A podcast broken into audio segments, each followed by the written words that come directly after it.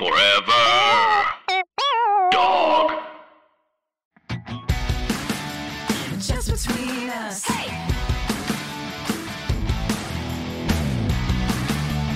Just between us.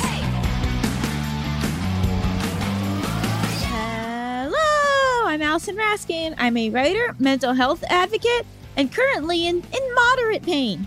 Hi, I'm Gaby Dunn. I'm a writer, bicon, bisexual icon, wink, and I presume we're going to be talking about Allison's knee surgery right now.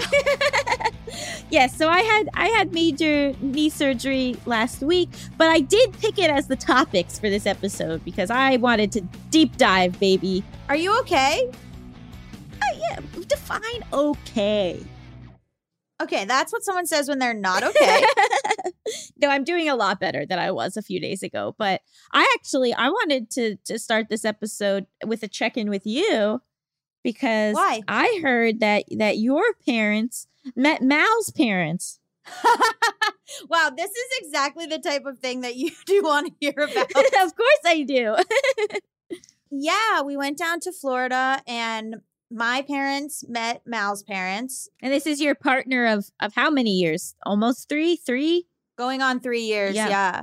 It, I was incredibly nervous. They all have sort of different vibes. Mhm. you know, Mal's dad's very tough guy. My dad is a slight effeminate hippy dippy man. But, you know, we sat down and of course, like we call it Jewish geography, where you just immediately start talking about other Jewish people you all know. That happened right away. I didn't realize I forgot that like three out of the four of them are New York Jews. Mhm. So there was a lot of, oh, where did you go to college? Brooklyn. Oh, who do you know in Queens? Like that kind of thing, which was great. Also, like my dad and Mal's dad actually did get along. So we went to this seafood restaurant, which is actually the seafood restaurant that my mom told my dad she was pregnant with me at. Yeah. And Mal's parents used to go there a lot also. Like, again, like a thing with New York Jews is that they love to hang out in Florida. So both sides of the family had, you know, had been hanging out in Florida since the 70s. My parents the whole time, or my dad the whole time, but Mal's parents, you know, going down for vacations a lot.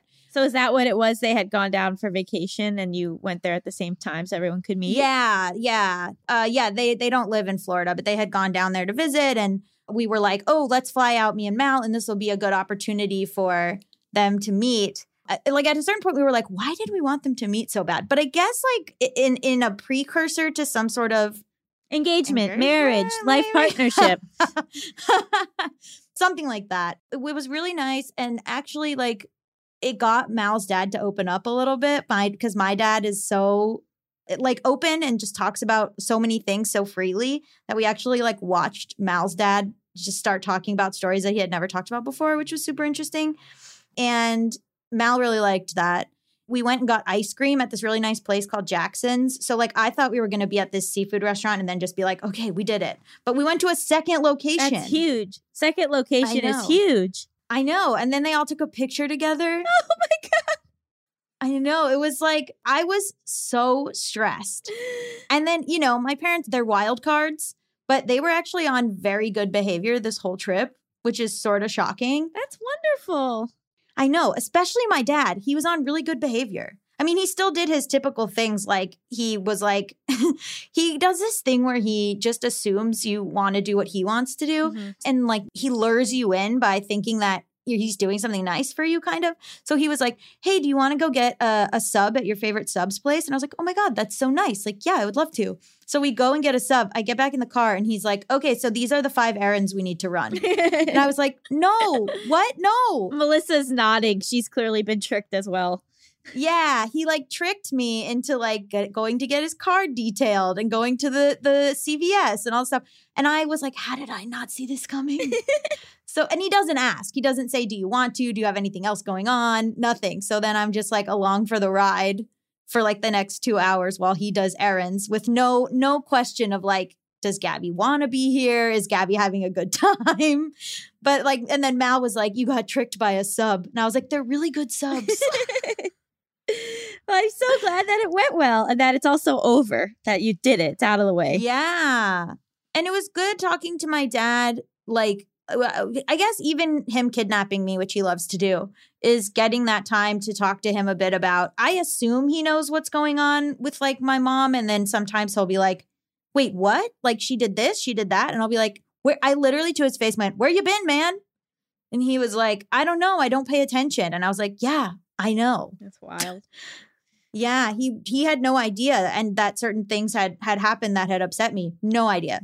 Oh, well, at least you got to tell him. And I got to spend a lot of time with my aunt and uncle, which is great. And Mal loves my aunt and uncle, and they and they love them. So Mal has a new album coming out called "Ain't It Nice," and also on March eighth, the music video that I directed for Mal is coming out. So check that out. But so we played the music for my aunt and uncle, and they really liked it. And my uncle was like, "Oh, thank God! I was sure I was going to hate your music." Which okay. and then they were both like, "We really love it. It's like it's like Neil Young. It's like Tom Petty, whatever." Which was very sweet. And Mal really loved that my aunt, when we finished the record, my aunt went, out of sight, man. That's amazing. it's really cute. Anyway, this is just between us, a variety show filled with heartfelt advice ridiculous games. and brutal honesty. Groovy, out of sight. We were like, is out of sight better than groovy?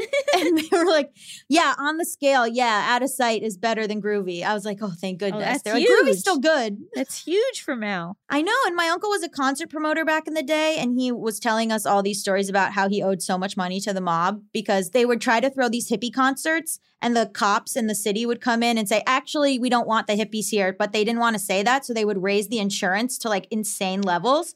And then my uncle would be like, Well, fine. And he would borrow the money from the mob to pay off the insurance. Oh my God. Yeah. And then I said, Oh, did you make the money back from the concert? And he was like, No.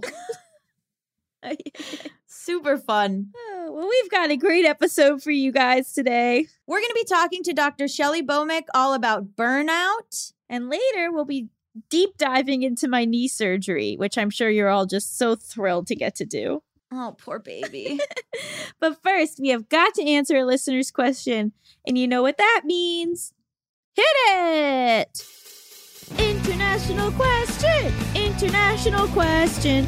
International question! Anonymous, Washington, D.C., nice. Our nation's capital, our unrepresented capital. the District of Columbia. okay. Dear Gaby and Allison, I have been a long-time follower and listener, and I really appreciate all you two do. I am so happy to see all the content you both are creating right now and listen to JBU religiously. Hashtag bisexual wink. Woo! I'm sure you two get lots of emails, but I thought I would give it a shot on some advice I am seeking. My question How do you approach being in a long term relationship with someone that has a different financial background? oh, Lord. Goodbye. I don't want to talk about this. TLDR. My partner and I have been together for four years. We met freshman year of college and both recently graduated. He is kind, patient, communicative, and I really love him and being around him. We are currently long distance due to my job and him still being in grad school, but I have faith we will both be able to relocate in the next few years. So far, we get to see each other regularly, so it is going well. We are both 23 years old, and this is my first serious relationship. While I am not particularly money savvy, I am lucky enough to come from a family that gave me financial literacy. I currently have a full time job and was able to graduate college debt free, a huge privilege, I know. I am in the process of learning how to save, invest, etc. Shout out Bad with Money Pod. oh, who hosts that? Me. It's my show. It is. I knew you'd love that. My partner has a different life experience. He has student debt, not a lot of financial literacy because of how he was raised. His family doesn't believe in discussing money with him and generally faces some money anxiety. As I've been getting serious about my own finances and the relationship, I have found myself worrying about his lack of interest in understanding his own financial future. I know that my position in understanding mine is a product of my privilege, but I can't help but wonder what our future may look like if we differ on this. By lack of interest, I mean that he has mentioned he doesn't really know what his debt situation is, and because he is still in school, he doesn't have savings or income, but mainly relies on his parents' financial decision making.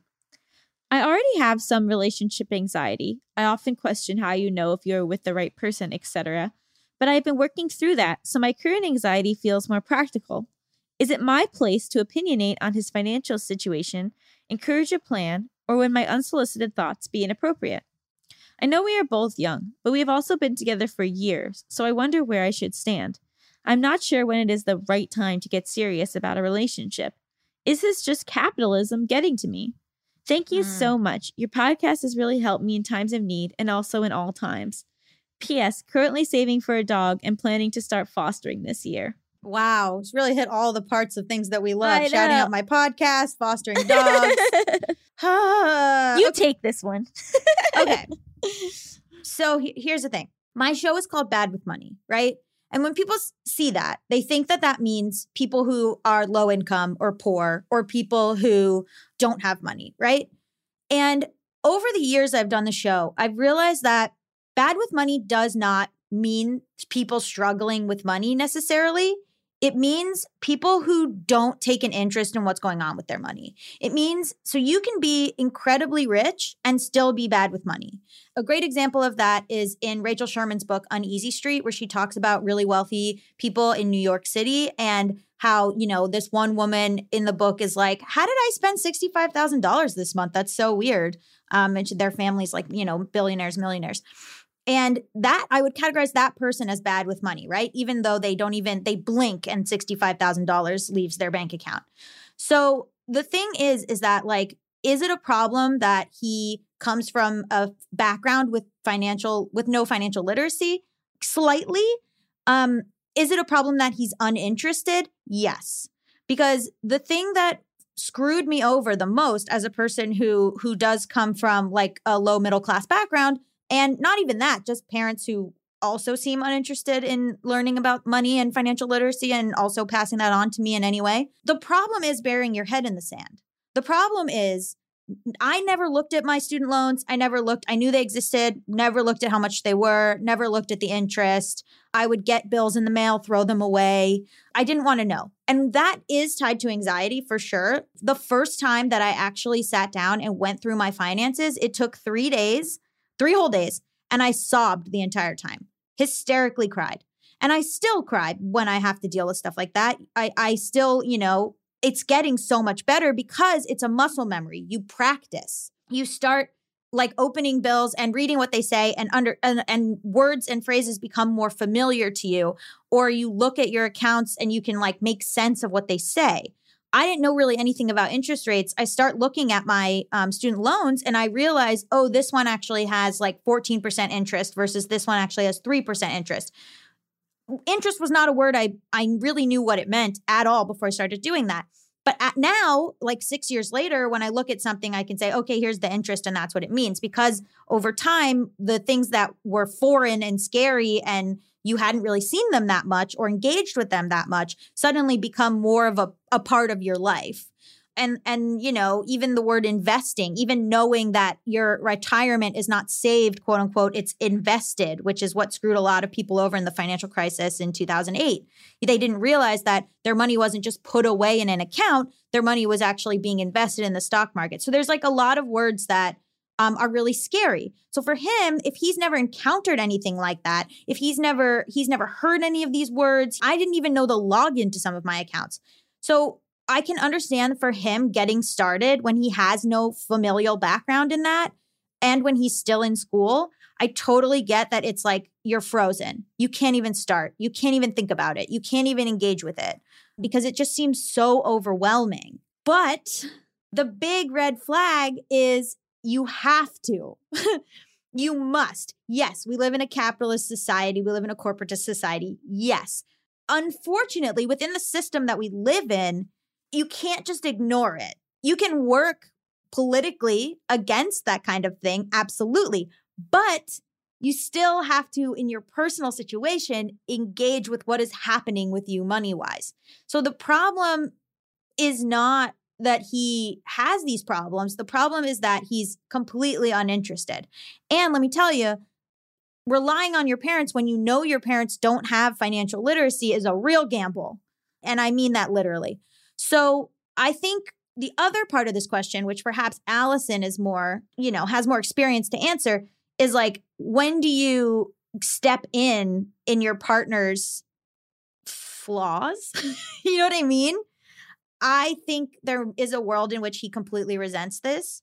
I have when you are the person who has less money, you know, Mal and I have this weird thing where I make a higher income than Mal, straight up. But I don't have parental support and Mal does. So it evens out in this way where like I pay my share and Mal pays their share.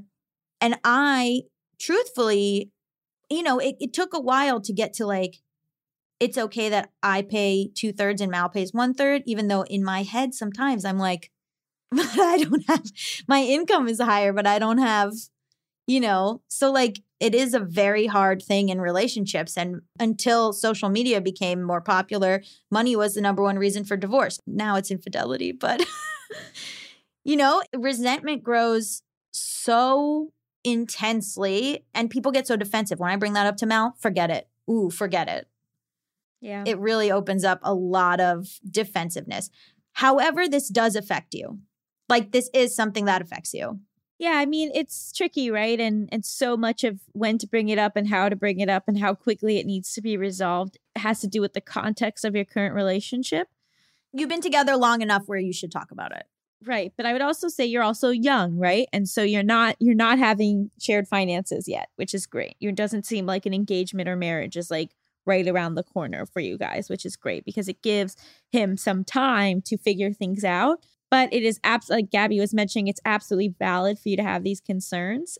I think what starts happening now is you starting to say, I am thinking about our future. It is so exciting to think about our future. But in order for me to ever feel comfortable with us combining finances, which is what I would want in a life partnership, I feel like it's important both for you as an individual and for us as a couple for you to maybe have a better understanding and handle on your finances and financial health.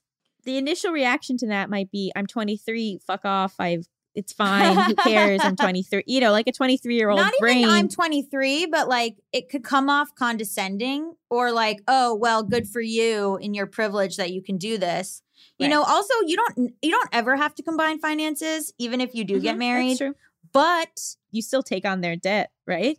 yes, and if you want to buy a house together and all these things, it absolutely will affect you, even if you don't ever have a, a joint bank account. I think maybe there's a way to be supportive where you sit with him while he op- like even the the scariness of opening your student loans and seeing what your debt is. If you're like sitting with him, maybe I think acknowledging at the beginning of the conversation that this is so uncomfortable, acknowledging, saying it is really uncomfortable and intimate and vulnerable to talk about finances. I don't want to have this discussion, but I feel like because I am so invested in our relationship and I'm invested in you, I think we have to have this discussion, even though I don't want to be talking about it either because it's very uncomfortable. you know, we're just like I care about you and I don't want right. I don't want you to in 2 years be so upset and be like why didn't I look at this my interest is like 14%, you know? Like I think it's like out of care for for you. right what are the intentions behind this discussion and and i think when the intention is i want to spend my life with you and i want us to be set up to be in a good place so that money doesn't become a big issue in our relationship that's a place of love versus judgment or you know but the thing Mhm. is like gab said you can't control how he's going to react to that right? So he might react to it thinking it's condescending. He might react to it with anger. He might shut down. He might get defensive. Those are things that you can cannot control. But all all you can control is initiating the conversation in a safe environment, setting the stage for the the talk in a certain way, making it clear what your intentions are, and then also, as we've said a thousand times on this show, allowing for there to be multiple conversations around it Mhm. just because this initial reaction might be we're not talking about this i don't want to talk about this i'm watching fo-, you know like that Mhm. doesn't mean that that will be the final conversation and luckily again you have the gift of time and so if it Mhm. takes 6 months for him to come around to talking about it that's okay but i do Mhm. think that you need to you know how your partner handles conflict and how your partner handles uncomfortable topics and situations is very revealing about them and so if you bring this up and over months and months there is no change, if he grows resentful, if it becomes a topic you're not allowed to talk about, those are some red flags. But if at first it's just uncomfortable, if at first it's not as productive as you would like, if it takes him some time to come around to it, that's all okay. And and to be expected in a lot of ways, but you you can't give it you can't be 2 years from now and and still not be allowed to talk about his student debt if you want to have a life partnership with this person. And I think you can come at it with non judgment and compassion and just be like, look, I have this background. It's not because I'm smarter than you. It's not be I lucked out. Mhm.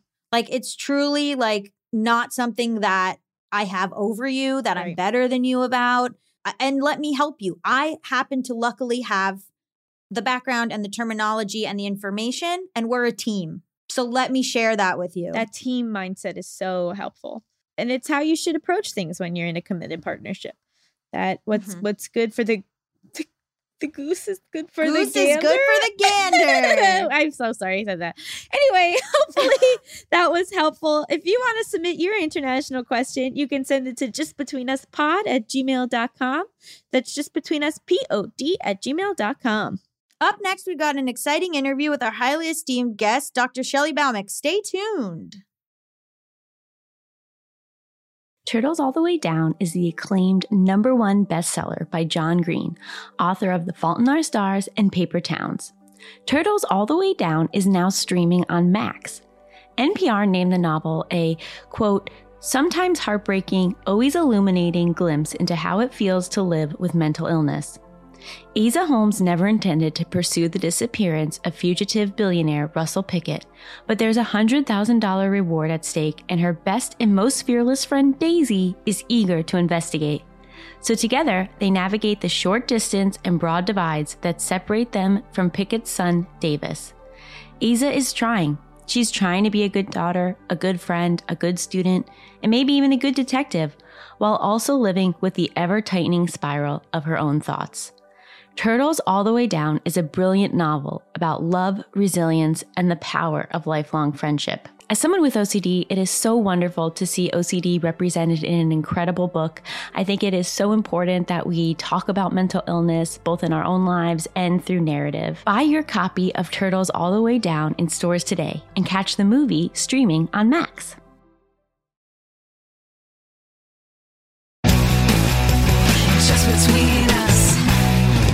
Welcome back to Just Between Us. It's time for the juiciest, most scandalous, controversial segment known to all of podcasting. Tough questions. This week on the show, our guest is Dr. Shelly Bhowmik, who is the founder of Platform Wellness, a corporate wellness practice dedicated to helping women with burnout. Hello. Hello, hello, everyone. How are you today? Oh, good. Thank you for coming. Thank you so much for having me. I'm excited for this conversation. I am too because I'm I'm in a, uh program studying clinical psychology, and one of the things we've touched on in so many different classes is burnout and how to avoid burnout as you know future clinicians and also just as regular humans. And so, I think to start off, like, how do you personally define this like kind of vague term of bur- burnout? Right, right. So, the definition of burnout was actually proposed by the WHO in 2019. So, they talk about burnout being an occupational syndrome. So, something that occurs uh, because of chronic workplace stress. And in particular, there are three main characteristics to burnout. So, the first one is decreased energy, so feeling drained and depleted. The second characteristic is negativity or cynicism related to the work that you do. And then the third part of the definition is basically reduced productivity or efficiency related to your work. Those are kind of the three hallmark findings of burnout. Can we just talk a little bit about your background and what led you to this specialty? Sure, sure. Yeah, definitely. So, so I'm a preventive medicine and lifestyle medicine physician. I'm based here in New York City, and my practice specifically focuses on burnout, uh, particularly with women of color. This is something that I'm really passionate about, mainly because of my own experience with burnout and with mental health issues. Mental health issues are something that I've dealt with on and off throughout the years, ever since my mom passed away from cancer when I was in college. I think that would for me that was kind of the the triggering event but in 2020 just before the pandemic you know really hit the US and before we all went into lockdown I found myself in a pretty bad place. And the worst part was that I didn't realize it. You know, I didn't realize where I was until literally standing at the edge of the subway platform one Friday evening rush hour, you know, asking myself if I should push myself over the edge. And that moment for me was pivotal. You know, it was, I had never experienced anything like it before. It was so scary. And so, you know, to have stepped away from that edge, literally, figuratively, that took a lot. And I'm one of those folks who I was so thankful to go into lockdown right after that because I truly needed that time and that space in order to heal. And so it was during during that time, during that recovery that I came to realize just how powerful your mindset is when it comes to your health and well-being. I like to say that mindset is the best medicine for burnout because, again, just personally, it was transformational for me. And so I want to make sure that I pass this message on to other women, to other women of color. And yeah, I want to make sure that no one else has to get to the edge of whatever platform they're standing on. It doesn't, you know, you don't have to go to that extreme. So that was the reason for starting the practice and doing this work. What are the specific problems women of color face um, when you say you you specialize in women of color and burnout? Yeah, yeah. You know, so it's not that there's necessarily a specific problem that I that I address in the practice itself because burnout can look different for everyone. But the reason why I, you know, choose to focus on women of color is just because of my ability to be able to create that safe space for someone to, you know, get the care that they need. For me, you know, during my recovery, I realized just how powerful colorism was um, when it came to fueling my burnout. I'm South Asian, and in our culture, if you have dark skin, you're considered less than someone with fair skin. And at a very, very young age, having dark skin, I absorbed this messaging and I then interpreted that to mean that I was not enough. And so, because I have dark skin, because I'm not enough, that meant that I had to go above and beyond in anything that I did in order to compensate for this. So, whether it was doing really great on a piano recital or getting, you know, an A in social studies or, you know, whatever it was, I just kept pushing myself and pushing myself. And I mean, literally, I pushed myself so hard that I ended up on that edge of that subway platform. So, you know, for me, it it has that personal. Um, there's that personal tie to the work as well. This is so complicated to to get into, but you know, we've we've talked a lot on the show about the difference between changes that the individual can make for their mental health and changes that are impossible for the individual to make because of the systems that they're stuck in. And so I'm just wondering, you know, if you have a, you know, a single mom who has three kids, who has to work the night shift at a grueling job, who can't afford to lessen their workload in any way due to financial reasons, you know, how do you address something like burnout in a, a potential client like that? Right, right. No, it's really important to consider one's health and well being in the context of what they're dealing with socially, in particular. You can't ignore those social factors because they, again, they have a big impact on your health.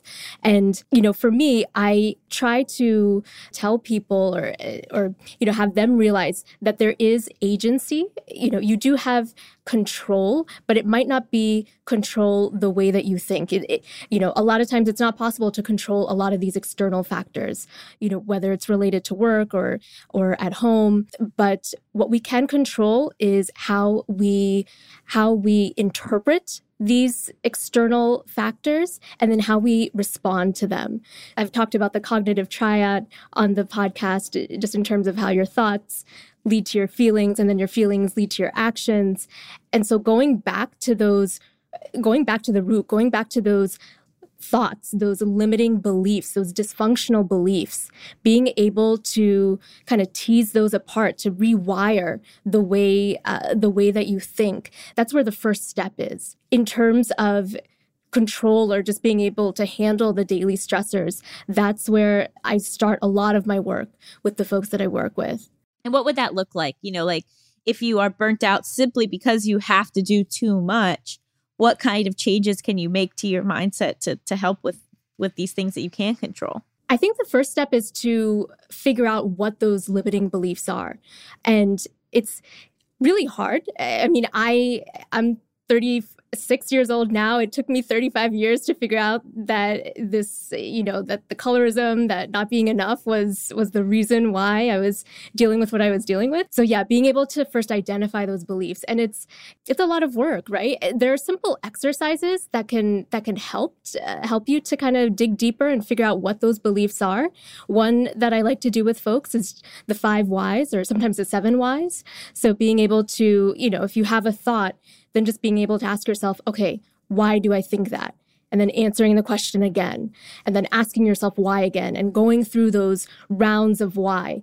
Typically, by the by the fifth time or the seventh time, you get to, in most cases, what that foundational belief is. That's kind of driving everything else. So yeah, that's that's a simple exercise that I do. Another one from Byron Katie actually is is the four questions, and the first question I think is the most powerful, and that's is it true? You know, the thought that you're having, is it true? Can you 100% absolutely know that it's true? And a lot of times the answer is no. You know, that thought, it's not fact. You know, everyone else around us wouldn't wouldn't say, okay, this is fact. This is, you know, we're going by the books here. But yeah, that's that's where you start to get that opening. That's where you can start to say, okay, if it's not true, then what else could be true? What else could be possible?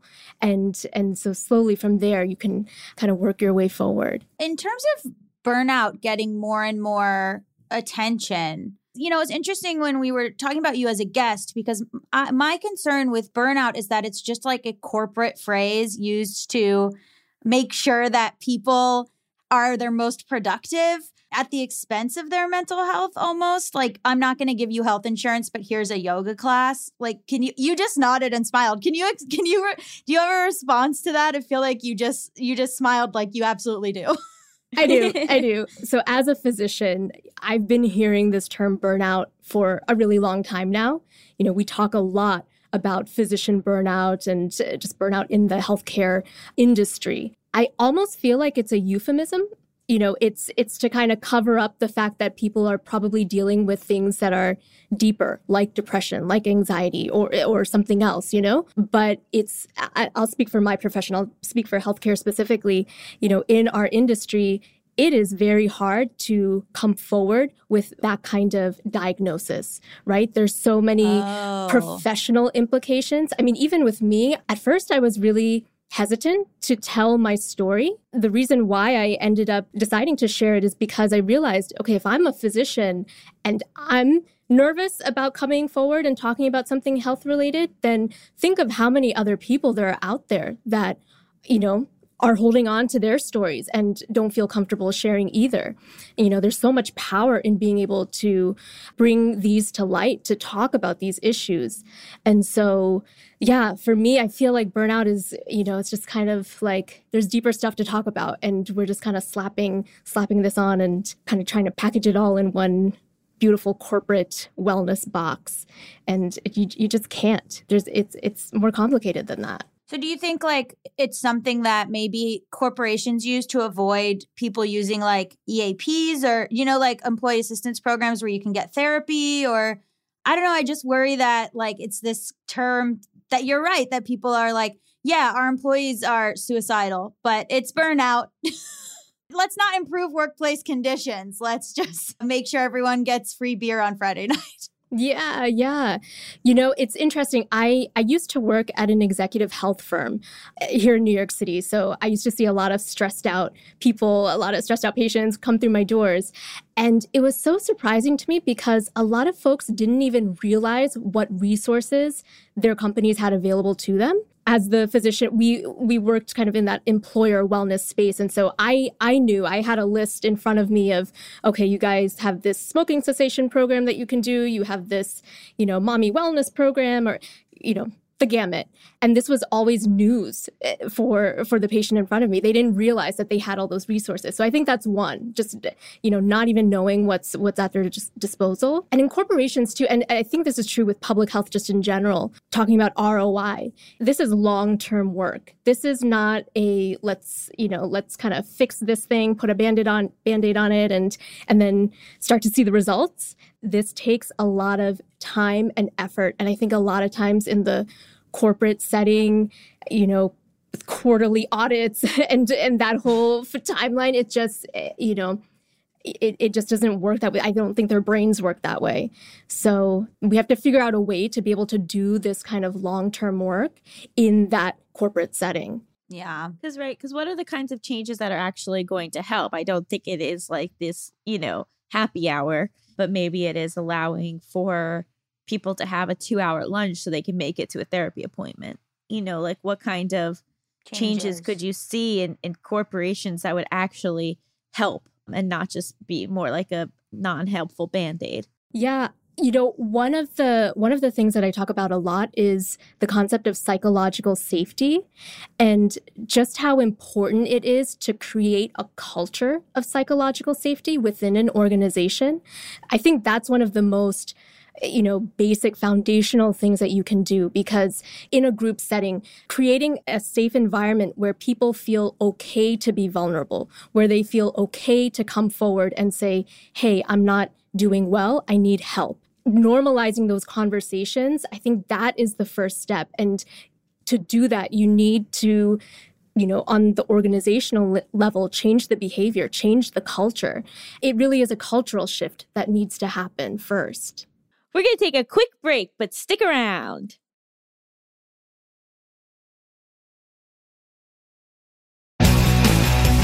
Just between us. And we're back. When you're working with individual clients, you know, what does that look like? You know, how many sessions are you having with them? What what is the breakdown of like the treatment plan? When do you start to see improvement? Sure, sure. So I have a framework that I use uh, in my coaching, and I call it REST. It stands for Revive, Strive, and Thrive. So it's a three-part framework, and it's really to help folks overcome burnout, to to handle stress, and to restore energy. And so there are nine steps total as part of the framework. And you know, one of the very first things, one of the first steps is to detect distress. You can't fix something unless you know that you're dealing with it, right? So being able to first identify it to create the space to secure space for yourself to to then begin the healing process to seek support that's another step too you you know knowing who you can lean on in this time as you do the work i take folks through these through these steps in the coaching and you know, the work is never done. You end up learning the tools and the techniques and building the resilience as you go through. But you always, you know, you're always doing the work. I just uh, not too long ago, I was I was getting really stressed out and burned out with with some of the work I was doing, and a friend of mine pulled me aside and just told me, you know, Shelly, I think I think that restore routine step you talk about, I, I think you need to go back to that step. I think you need to do that some of that stuff because it sounds like you could use it. So yeah, constantly going back, you know, constantly working on these different steps is what we typically do in a, in the sessions. And how is that different than more like what we think of as just like traditional talk therapy? In the coaching that I do, you know, one one thing that I bring to the coaching is design thinking or human-centered design. For folks who may not be familiar with design thinking, it is basically a problem-solving methodology and it leans into empathy and creativity to help problem solve and really figure out solutions that are tailor made for the person you're trying to solve a problem for. And the reason why I fell in love with design is because I felt like it gave, it finally gave me some tangible tools that I could use with patients and with clients to help them, you know, figure out how to, you know, how to create, how to design a healthier lifestyle. Again, as a physician, you know, I can, I can rattle off, okay, you got to exercise X amount of minutes, you got to, you know, eat this, you got to do that, sleep X number of hours. You know, we, we all know these things. We all know uh, things that we can do to be healthier, right? But the how, is always the hardest part. You know, how are you going to find more time to sleep? How are you going to incorporate more physical activity into your day? Those are really tough questions. And so I incorporate design thinking into the coaching that I do to be able to, you know, have people start to think outside of the box and and to really experiment with creating the lifestyle that they want to live. That's another important point actually. The idea of experimenting versus failures you know a lot of times in this health and wellness industry we you know it's hard it's hard right? They'll they'll sign up for a, a, health program and because they're not seeing the results that they're told that they're supposed to get within 5 weeks or 10 days or you know they feel like they failed. And and that's and it's just not the case right? You want to be able to be in a mindset where you can experiment. Sure maybe one thing didn't work out but maybe if we just tweak tweak something here we can you know we can adjust it to the lifestyle that you have. And so to make it work for you that piece about not uh, failure not being on the table i think is an important one. And do you ever do like role plays with your clients where maybe you've realized that what needs to happen is asking your boss to be able to work remotely two days a week? You know would you ever like go through that role play of how to ask the boss or you know like the really practical steps of it all Sometimes, yes. The the one that I do more often, the role play that I do more often is having somebody pretend like they're their friend. And what I mean by this is, you know, we have certain things that we say to ourselves in our head. And I have them say those things out loud as if they're talking to a friend. It's just to kind of hear how toxic, a lot of times, how toxic it is you know the messages that that they're telling themselves. So that role play i'll do quite often. Sometimes i'll do it in pairs. Sometimes i'll have you know another person sitting there. And so they'll sit whatever's in their head they'll say it to the other person. And eh, you know sometimes folks just end up in tears because it's it's it's really horrible. So the things that we tell ourselves sometimes are are so painful and we don't realize it until we start to put the words to it and, and speak it. Yeah we've all said some some pretty awful things to ourselves i think. Yes.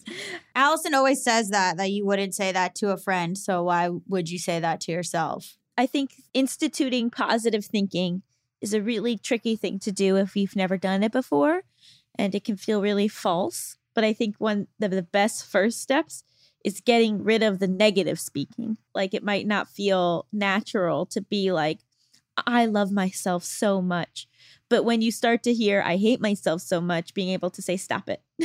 you know, like I feel like a lot of times that's a, a more effective first step that doesn't feel as like forced or fake. You're absolutely right. Being able to just notice eh, Th- that is the very first step. You got to you got to first be able to detect it. Otherwise, it's going to be forced. It's not going to work. And yeah, you know, another thing too is that you need both positive and negative emotions, right? There's a reason why both exist in this world. It's not about completely turning off all the negativity and living in this la la land of positivity. It's, you know, it's being able to being able to be on both sides and and being able to just become more resilient when when the negativity does start to bubble up more and more. Yeah, and as somebody who's, you know, my background is is more in the psychology space, I'm so interested in in you coming from a, a medical background where you studied preventative medicine and lifestyle medicine and how does that inform your practice versus coming at it from like a psychiatric or psychology background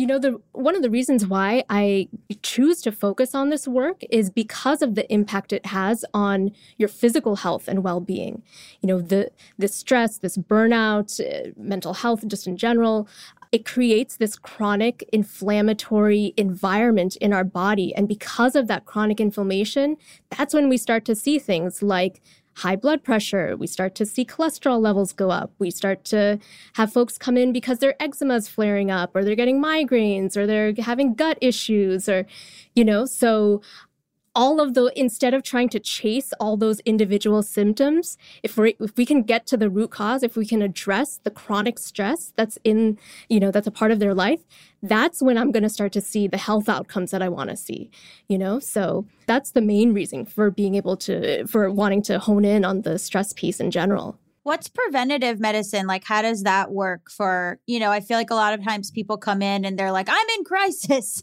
Yes, yes, it is. It's tough. Preventive medicine is a very unique specialty. Um, there aren't a lot of physicians who or medical students who go into the specialty because one, they don't know about it. Two, it's not well reimbursed. Preventive medicine is basically population health. So it's the intersection of medicine and public health and, you know, deals with what what does the health of, of a population mean? What does that look like? So there's no money in that. we, we don't get, you know, we're not doing surgeries. We don't get reimbursed for that. It's, it's, it's again, it's long-term hard work and the ROI is not something that you see right off the bat. It's, it's something that you see down the road. Yeah. So preventive medicine, it definitely, it, it's such a great specialty but we need more we need more uh, physicians who who go into this field and do this work. I, th- I, think COVID is actually a really great example of this. Preventive medicine itself was born during the polio era because people realized that oh my goodness we need pe- we need experts who understand the science the medical science on a on a doctor patient level but then we also need that person to understand it on a global scale of okay how do we make sure everyone stays healthy and well so that preventive medicine was born out of that need for addressing population health I know you originally said that burnout is is tied to work stress, but I wonder if this fear of getting sick and passing on this disease to our loved ones has added to this the everyday stress in these last two years that everyone is feeling and if that's contributing to burnout too you know this fear that like should i go to this party or will i get infected? What if i get infected and i don't know and then i spend it you know like is the covid stress contributing to burnout as well Oh, sure, sure. Yeah. As I mentioned earlier, WHO the they specifically say that burnout is something that is uh, has to deal with occupational syndrome. It's in the workplace setting, but I have a feeling that they will you know amend that definition down the road because it's it's really hard to say that it's just limited to workplace wellness. I mean, people are experiencing burnout all over in their personal and professional lives. So, yeah, I think I think they'll probably change it. Give give them a couple years. Like they might be a little slow to it, but yeah, I was gonna ask, like, is there such a thing as relationship burnout or family burnout? Not a specific definition you know but definitely with you know within the coaching context there those issues come up but not yeah not as a specific syndrome itself what could that stem from like, how do you know if you're like, that's what you're experiencing, if it's not in the definition, or you think of burnout as just having to do with work? You know, I think it goes back to being able to detect distress just in general. And one of the most important things you can do is listen to your body. Your body knows before before your mind does a lot of the time that that you're under chronic stress and again those uh, you know symptoms that i that i kind of mentioned earlier you know it, it looks different for different folks but Maybe it's the migraines, maybe it's the eye twitching that you have, maybe it's the chronic neck pain. You know, your body is it's uh, your body is giving you these signals, these red alerts to let you know, hey, this is, you know, you're not well. Something something's huh. not not jiving here, so there's something worth addressing. And so yeah, being able to listen to your body is a really important piece in all of this. Oh, I hate it. My like I'll be like I'm fine, I'm fine and then like my hair will fall out. And I'm like, God damn it. yes. And so, are you working in conjunction with people's primary doctors and maybe specialists that they have for different chronic conditions? Is that important for doing the holistic view treatment? Yes, yes. Because of the you know the nature of the work that I do, it is long term work. It is uh, it is something that's done in conjunction with other primary care doctors or other specialists. Um, you know, there are folks who have medical conditions like hypothyroidism, like IBS, and and and they need medical treatment. So I'll I'll, work in conjunction with their GI doctor or their neurologist or you know um, dermatologist to you know just kind of tackle it from from all fronts. This is a biased question, but do you think that there's a, a big problem in our healthcare system and that it's become so specialized? And so then you're just treating everything individually, each symptom individually with a different doctor instead of looking at the big picture of, of the whole person? Yeah, I think it's really helpful to have experts because when somebody is dealing with a very complicated medical condition, that's when experts can be very helpful.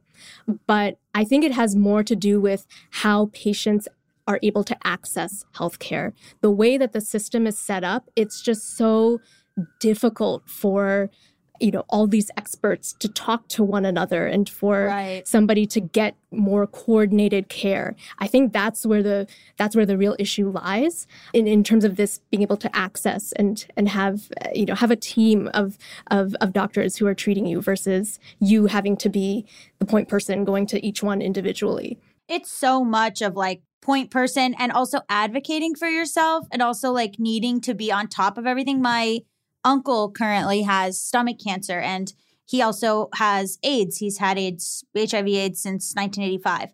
And my aunt is like running herself ragged because none of the doctors talk to each other. So, like, nobody, you know, nobody who is on his AIDS team talks to anyone on the stomach team, who talks to anyone on the, the physical therapy team. Like, it's really wild to witness it that, like, there's just, she's so much, have, she's like having to, advocate and and do all this like matching with these people and i just find it so strange that they wouldn't coordinate in any way but it's all individual people who i guess feel like they don't have time? I don't really know. It's crazy and caregiver stress is such a real problem. It just adds to the whole uh, to the whole issue. But yeah i you know some of it has to do with time some of it has to do with malpractice becomes an issue. Uh, people, doctors don't want to step on other doctors' toes. They don't want to go, you know, they don't want to do something or say something that is outside of their profession or outside of their expertise because they're, you know, then they're in fear of getting sued.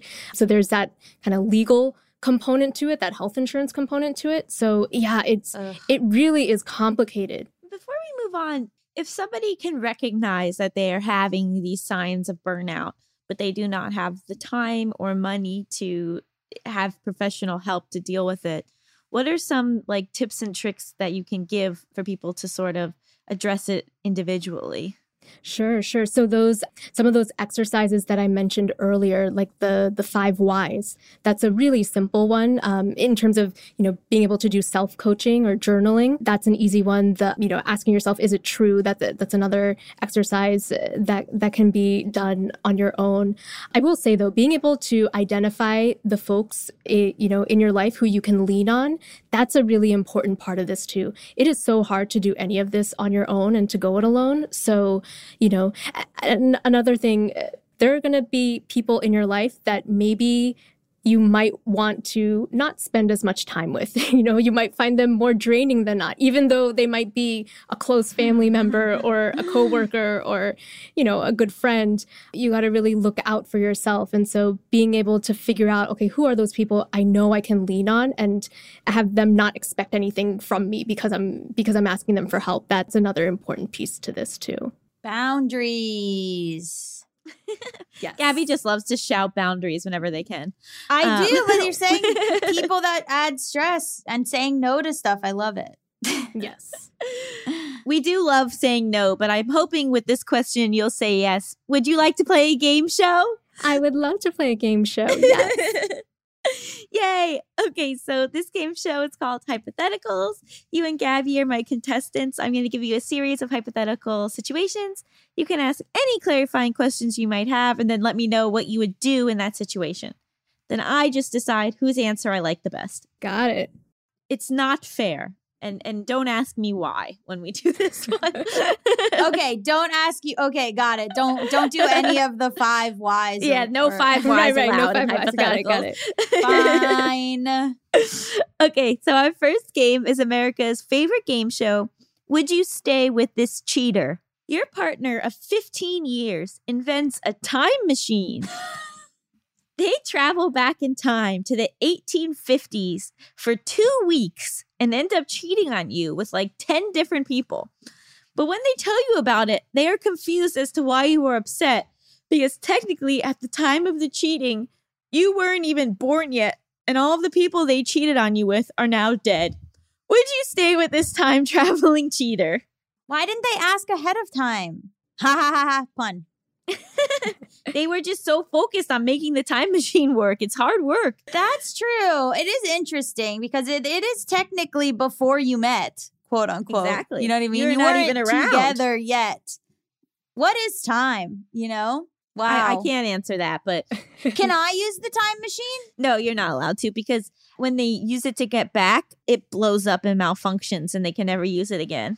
Why did they go back to that era? Also, by the way, disease huge in that era. Why yes. did they go they come back with TB? Why did they go back to that era and not to like stop 9/11? That's a great question. Just got real. because Gaby, they had an ancestor who was really big deal in their family lore, like a real matriarch who everyone always talked about, and they wanted specifically um to go meet that matriarch in in their prime, which was a, the 1852. And was it like Back to the Future where the matriarch tries to get with them? No, that was not one of the 10 people they slept with. Then they're their own ancestor. Bum, bum, bum. Paradox. so you're both telling me you would leave a time traveler who figured out how to build a time machine? Yes, because the time machine's broken. Yep. All right, that's fair. Well, if they had fixed it, they would have gone back in time and not told you about those 10 people. What can you do? Oh. Yes. okay. That's good. Our next game is this a date? You go to the nail salon every two weeks to get a pedicure. And one time when you are there, you start talking to another person who is also getting a pedicure. You have a great conversation. When you show up two weeks later, that same person is already there in the chair next to yours. When you remark on the coincidence, they admit that they called the salon and asked to be booked at the same time as you since they had so much fun chatting last time. Is this a date? This is my nightmare. You don't go to the nail salon to make friends, Gaby? well, one, I stopped going, but also, no. Someone's starting to talk. Good Lord. Someone's starting to talk. When I did go to the nail salon, if someone started to talk to me, I'd be like, this is the, I'm trapped. This is the worst thing that's ever happened to me. Ugh. I'll say A for effort. You know, I I think it's cute. It's a date. It's a date. It's a date? it's a date. My eyes have bugged out of my head. It is not a date. Do you think you would kind of hold hands across the pedicure chairs while you're getting your pedicures? Or that's no, because I'd be getting my manicure too. That's true. Gotta make it happen. Ugh. This sounds horrible, honestly. When I got my manicure last time at this new place, because I just moved, at one point the woman said, I love you to me. And it was No. really, it was really confusing. I Wow. don't think she meant it. I think it might have just been like a colloquialism she uses. Anyway, it was a lot. But I hope it wasn't a date. I think it was a date. She jumped right to like three months in, six months in, saying, I love you. but it was like in reference to me doing something that was like clearly wrong and or annoying. Do you know what I mean? like that I Mm. wouldn't like relax my hand and then Why do they always try to get you when years ago when I used to get my nails done, they would always be like, relax your hand, relax your hand. And I'd be like, I am relaxed. Anyway, maybe Dr. Shelly can help me with that. Sounds like a real preventative medicine problem. but now also now that you're open to having a date at the nail salon, pretty exciting. You never know what'll happen. Is there champagne? Ooh, is it one of those? They brought champagne. Oh, I can get down with that. okay, our final game. Are you a terrible parent? You are an excellent caregiver. So when your 22 year old daughter gets mono, you fly out to take care of her. You're only planning to stay one week, but she doesn't get any better. So you end up staying two months, hmm. waiting on her hand and foot until one day you discover that she has been faking the illness for at least the past six weeks, so you will stay and care for her. Are you a terrible parent for being so easily conned by your own daughter? Yes. I am my mouth is my jaw has dropped. I I am like standing here with my jaw uh, my jaw dropped that whole com- that whole hypothetical. Wow. There was a lot there. Parenthood is a scam. I clearly crafted this because my poor parents just came out to take care of me for a week and I wanted I was trying to manipulate them to stay longer. It's like the opposite of a misery or like opposite of Munchausen's. Yeah. Wow. That's impressive. yeah. So do you think you're a terrible parent? Yeah. I'm trying to think of what it's like Munchausen's anti proxy, like rather than by proxy. Well, it- what- Is this a real? I gotta look this up. this is crazy. I love it. I don't think you're terrible. I think you're stupid. I think you're Mhm. stupid, right? Yeah. Yeah, I'll go with that. It's a good point. It's amazing. Thank you so much for joining us. I feel like we learned a lot about how to hopefully take better care of ourselves. And where can people find out more about what you do and the coaching that you offer? Sure. So ShellyBhowmik.com, that's where you'll find all the information. So if you're in New York City and want to become a patient of the practice, that information's there. And if you're not in the city and want to do coaching, that's also available to you there. So yeah, ShellyBhowmik.com. Wonderful. And you also do speaking and stuff. So people should know that if they they want you to come to their corporation and, you know, do that. So um that's all there as well. Yes. Yes. Yeah. This was great. Thank you so much for having me. Oh, thank you. And thank you for sharing so much and being so vulnerable. I appreciate it. Thank you. Stick around after the break. We'll be talking all about surgery, everyone's favorite uplifting topic.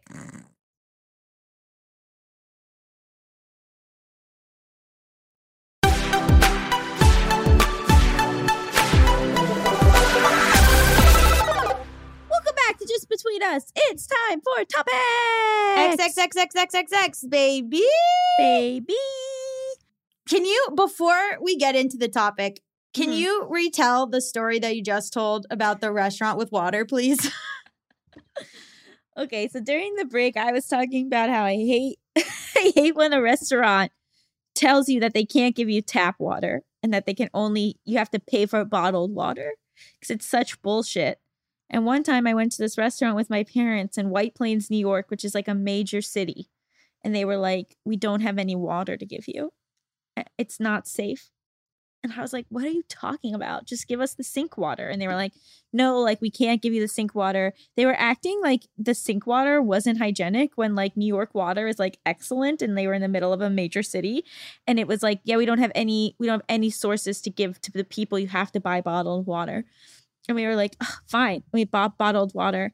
And then a few years later, that restaurant burned down. and I started laughing so hard because I was like, because they didn't have any water. Yeah, it felt very much like karma. Like they they were like, "We don't have water." Oh, you don't have water? Fire. Yeah. And I was like, then I said, imagine them just trying to put out the fire, like throwing orange juice and milk and and coffee at the fire.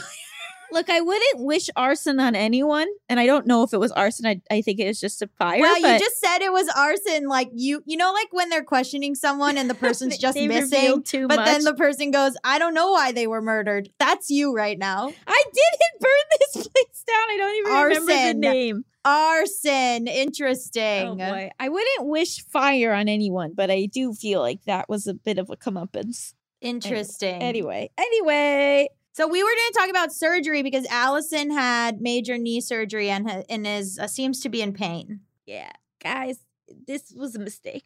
Why? What do you mean? You needed it, didn't you? Well, it's so funny. So I got the knee surgery because I have a genetic disposition to my kneecap not wanting to stay in place. And I had gotten this surgery on my left leg when I was 17 years old, and it was horrible.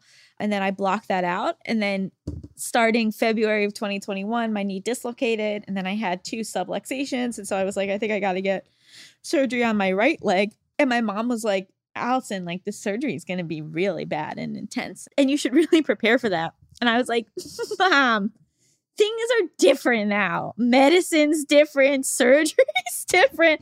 I'm different. Oh no. And then this was this has been a fucking nightmare. But I think that my brain was protecting me because it wouldn't have done me any good to be freaking out about the surgery for the weeks leading up to it Mhm. and I might not have done it. But because my brain, it's like people who like have horrible labors, but then want to have another child, so they forget Yeah. how horrible the labor was. I feel like very connected to that, yeah. where like my brain was just like, no, it'll be fine. It's not fine, but it's getting better. What do you have to do? What's what's the what's the struggle? Uh, to move, to walk, to do anything. Part of it is just that like my knee is so swollen and bruised that like the bruise is very very painful still. So I'm hoping that once that gets better. But they said that when they this is just the trigger warning for surgery stuff. They said that when they opened me up that my patella was just completely to the side. And it, Oh wasn't it wasn't in the right place at all. Oh no. So that makes me feel better though, because then I'm like, oh, I should have, like, I, you know, because there was definitely a part of me that was like, do I even need this surgery? Is this so stupid that I'm putting myself and everyone through this? But when they told me that, I was like, yeah, I probably needed the surgery. Oh my god. That sucks. yeah. But what's hard is it's not just the knee pain, right? It's like being on these pain meds that like make me sick. So I've like thrown up twice because of them and like having to like sleep on my back at night because I can't sleep on my side. And that just like causing me back pain, you know? Like it's just like this whole, the whole body gets so thrown where it, it makes it more difficult. when are you expected to recover? Well, recover is such a, such a complex word. I, you Oh, know, no. I'm going to be on my knee brace and on crutches for six weeks. Okay. So I'm like one week into that. I think the goal would be like within six months to be fully back where I can play tennis and pickleball and like do everything I want to do.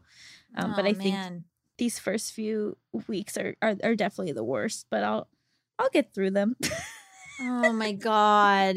Yeah, that's Mal has like a small went and got a top surgery revision mm-hmm. and it was just a little tiny like cut and so I can't imagine like a, and they're bruised and everything. I can't imagine like that the much.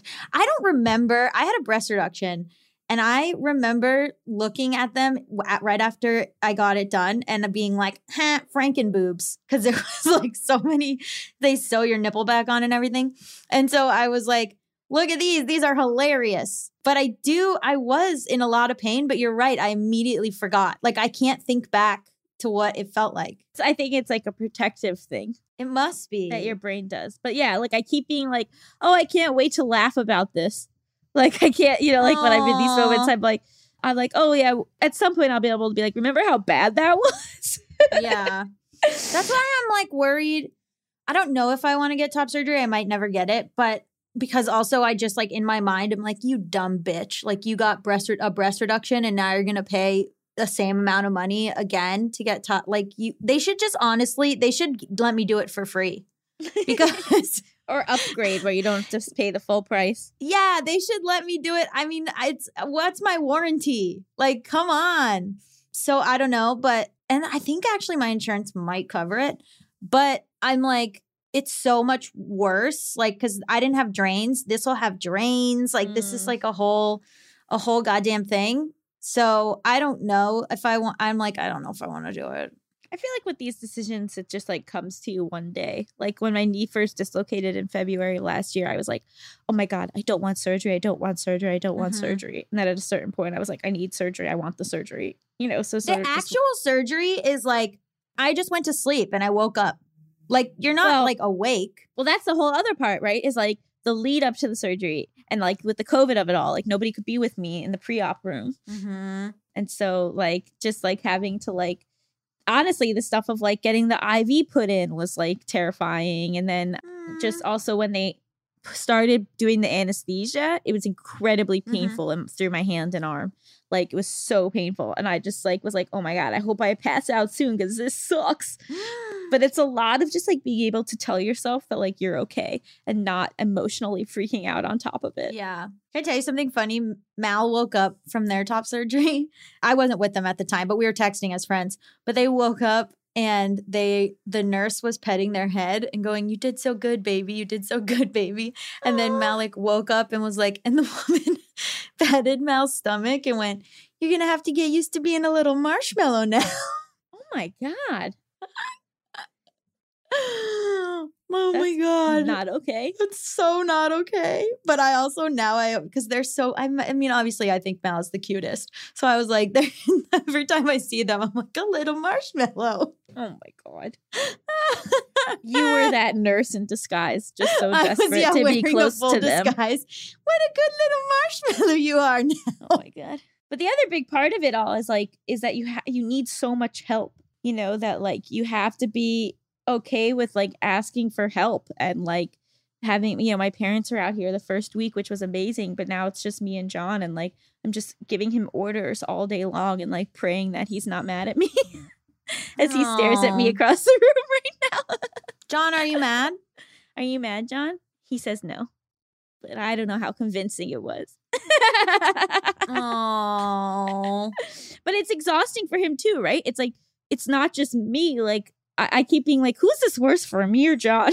you know, because like his whole life is now just like caretaking for me, doing all of this stuff. He has to do handle all the dogs by himself. He's like, we also just moved into a new house. He's dealing with all of that stuff. Like we Mm, talked about in the interview, but like caretaker fatigue is like a huge thing. Yeah. And so it's like been a lesson in like learning to accept help, learning how to ask for help, learning how to like be reasonable in what you do and don't need when you need, you know, when do I need to be like John and when do I need Mhm. when can I like wait 5 minutes, you know, that kind Yeah. of thing. It's it's tough to lose control over what you can do. I think about that a lot. Like even like aging. Like our neighbor Dita, who we're we're close with, she's sick. She's older, obviously. Like she's seventy nine, which is not even that old, but she has terminal cancer. And so she went from like coming over and Kramering her way into our house every day to now she's confined to a bed. And Mal and her are like best friends. And they Mal goes over there every day, like takes care of her, goes over there every day like is and it's like a funny relationship because like hospice people and everyone will be like and you are and mal's like her friend like i don't know Her Well, not- neighbor. yeah neighbor we're not like related to her in any way but we've been doing all this stuff but she's is such an independent person and now she's like confined to this bed and she's like really resentful of the whole situation which is uh, my uncle's the same way my uncle being sick like he's like most of what they're both frustrated about is not being able to do things on their own yeah. and he's still trying. I was following him around the pool. He was like, he can like barely maneuver and he was trying to clean his own pool. I didn't want to be like, no, because uh, Mhm. he, uh, so I was just walking behind him, talking to him, trying to pretend like, oh, I'm just having a conversation. In the back of my mind, I'm like, if he fucking falls in this pool, but like, I have to, you know, but you, it- it's almost like pride. And so, like, you have to kind of put aside your pride sometimes to just ask for help. But like, that's really hard for people. Yeah, and it's uh, you know I think there's also such a difference between when you know something will get better and when something is terminal or chronic. Mhm. Um, so like a big thing that's helping me get through this is being like it won't be like this forever, but for a lot of Mhm. people it will be like that forever, and and so I can't you know that's a whole nother thing to have to to tackle mentally on top of the physical pain of it all. Yeah. Dita knows hers is terminal. Stevens isn't. Like, we don't know. He could get better. Right. So he's got this weird hope where, he, you know, the scans come back and it's like nothing, it's like nothing's gotten worse. And so that's a good news. But he's also like, but nothing's gotten better. So that's bad news. So he's in this liminal space where he doesn't know what's going to happen. Whereas like Dita at least can accept, okay, this is like the path. I sometimes I go, in a year, this won't bother me. You know what I mean? Mm. Like you have to like project, but he doesn't know. So it's kind of this, but he's also like lived with that uncertainty for so long that I wonder if he's just that's where he lives, you know? Probably has more of a tolerance for it than most people. I think so. Yeah. But I don't want to insult him by doing too much. So I'm just walking behind him while he cleans the pool, trying to pretend like I'm not making sure he doesn't fall, trying to come up with like fake topics to be like, yeah, yeah. So um anyway, just like, yeah, I I would do this with anybody. I would walk behind them. No big deal. Yeah, I'm very lucky that I have no problem asking for help from like the people closest to me. That's great. I have a harder time like telling a friend to come over, but like with my parents and John, I'm very much like, I need this now, please. That's the other thing is sometimes the best thing you could do is let somebody help you. Yeah, we were like shot. We were like, I'm so sorry we're making you do this. And she was like, nobody's making me do anything. It was nice. Melissa, you want to come in and share your thoughts? I have a question. Yeah. Allison, can you share your shaving story? My shaving story? Didn't your nurse shave off your pubes or Oh something? yeah. Oh yeah. Okay. This is What? happened. No, okay. So this is what Oh, you made a big deal over the marshmallow comment. Meanwhile, a nurse shaved your pubes. No, a nurse did not shave my pubes. A nurse almost shaved my pubes. I went into the pre-op room. I went to the pre-op room and they were like, "Okay, take everything off and put the gown on, but leave your underwear on and whatever and then get in the bed." And I was like, "Okay." And this nurse comes up. Also, it's like so wild because nobody knows why you're there what's happening. Right, Every single person is like, "What are you getting done? What's the Right. score? What leg? What the?" You know, and you're like, "Oh, I feel nervous." um, right? Like this one on your knee. I literally right? had to write yes and draw an arrow on my right yep, leg. yep, yep. And so this woman comes over and she's like, okay, I'm going to shave you for the surgery. And I was like, okay, thinking she was like going to shave my knee. And then she was like, oh, oh, so you're wearing underwear? And I was like, yeah. And they were, she was like, okay, so I'm to have to, I'm to have to shave, shave your pubic hair. And I was like, okay. like I was like, I, I was like, well, I don't know how medicine works. Like, uh, maybe they're putting in something in my upper thigh. I don't know. And then she was like, it's weird that you're wearing your underwear. And I was like, well, the other nurse told me to keep my underwear on. And then she asked, and it became apparent that the nurse who wanted to shave me thought I was having hip surgery. That When you have Oh. knee surgery, there's no reason to shave Of your pubic hair. so thank God we like figured it out before she started shaving my pubes. So good. It's so That good. is so funny. and then we all had a big laugh about it. Jesus Christ. So I almost got a I almost got a free shave, but I didn't. Oh my god. But it's so funny, right? Because I don't know what the fuck. If she tells me she's got to shave my head, I'd be like, okay, like I don't know how no surgery you works. ask questions, please. Good lord. You wake up, they've done surgery to your hip. You're like, no. I, I know, right? That was wild. Yeah, yesterday I went to my post op and they were like, okay, we want to show you the pictures from the surgery. And then she was like, oh no. So what happened was someone printed out the same pictures for four different patients and clipped them to their charts, which is like a huge violation of HIPAA because they could be showing me someone else's pictures. They're like, so we've got to figure that out and we'll get back in touch. The doctor that did Mal's revision, they had to just cut a little bit of skin off because they had a dog ear. Mm. And Mal said, I wanted to be there so bad and I wasn't allowed because of COVID. And Mal said that he put the skin on the table and then said, Look, that's your skin. And then Mal looked at it and then he stretched it for oh them. Oh my God. Melissa's going to throw up. All right, we should wrap this up before we totally Okay, lose sorry, Melissa. sorry, sorry. What do we rate this episode? I'll give it 70 out of 40 meeting the parents' parents. nice. Yeah. I will give it three out of one avoided burnouts. Yeah. And I'm going to give it seven out of six arsons. No, I didn't. I didn't do that. What an arsonist would say.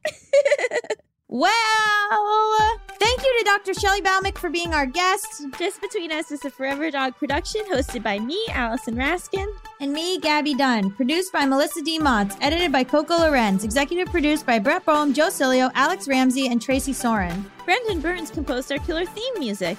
To listen to this podcast ad-free, sign up for Forever Dog Plus at foreverdogpodcast.com slash plus. And check out video clips of our podcast on YouTube at youtube.com slash foreverdogteam or youtube.com slash just between us show.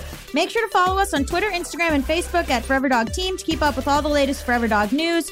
Also, Allison has a Substack, Emotional Support Lady. I'm at patreon.com slash Gaby Dunn. On Instagram, you can follow Allison Raskin, Gabby Road, JBU Podcast, and She Is Not Melissa.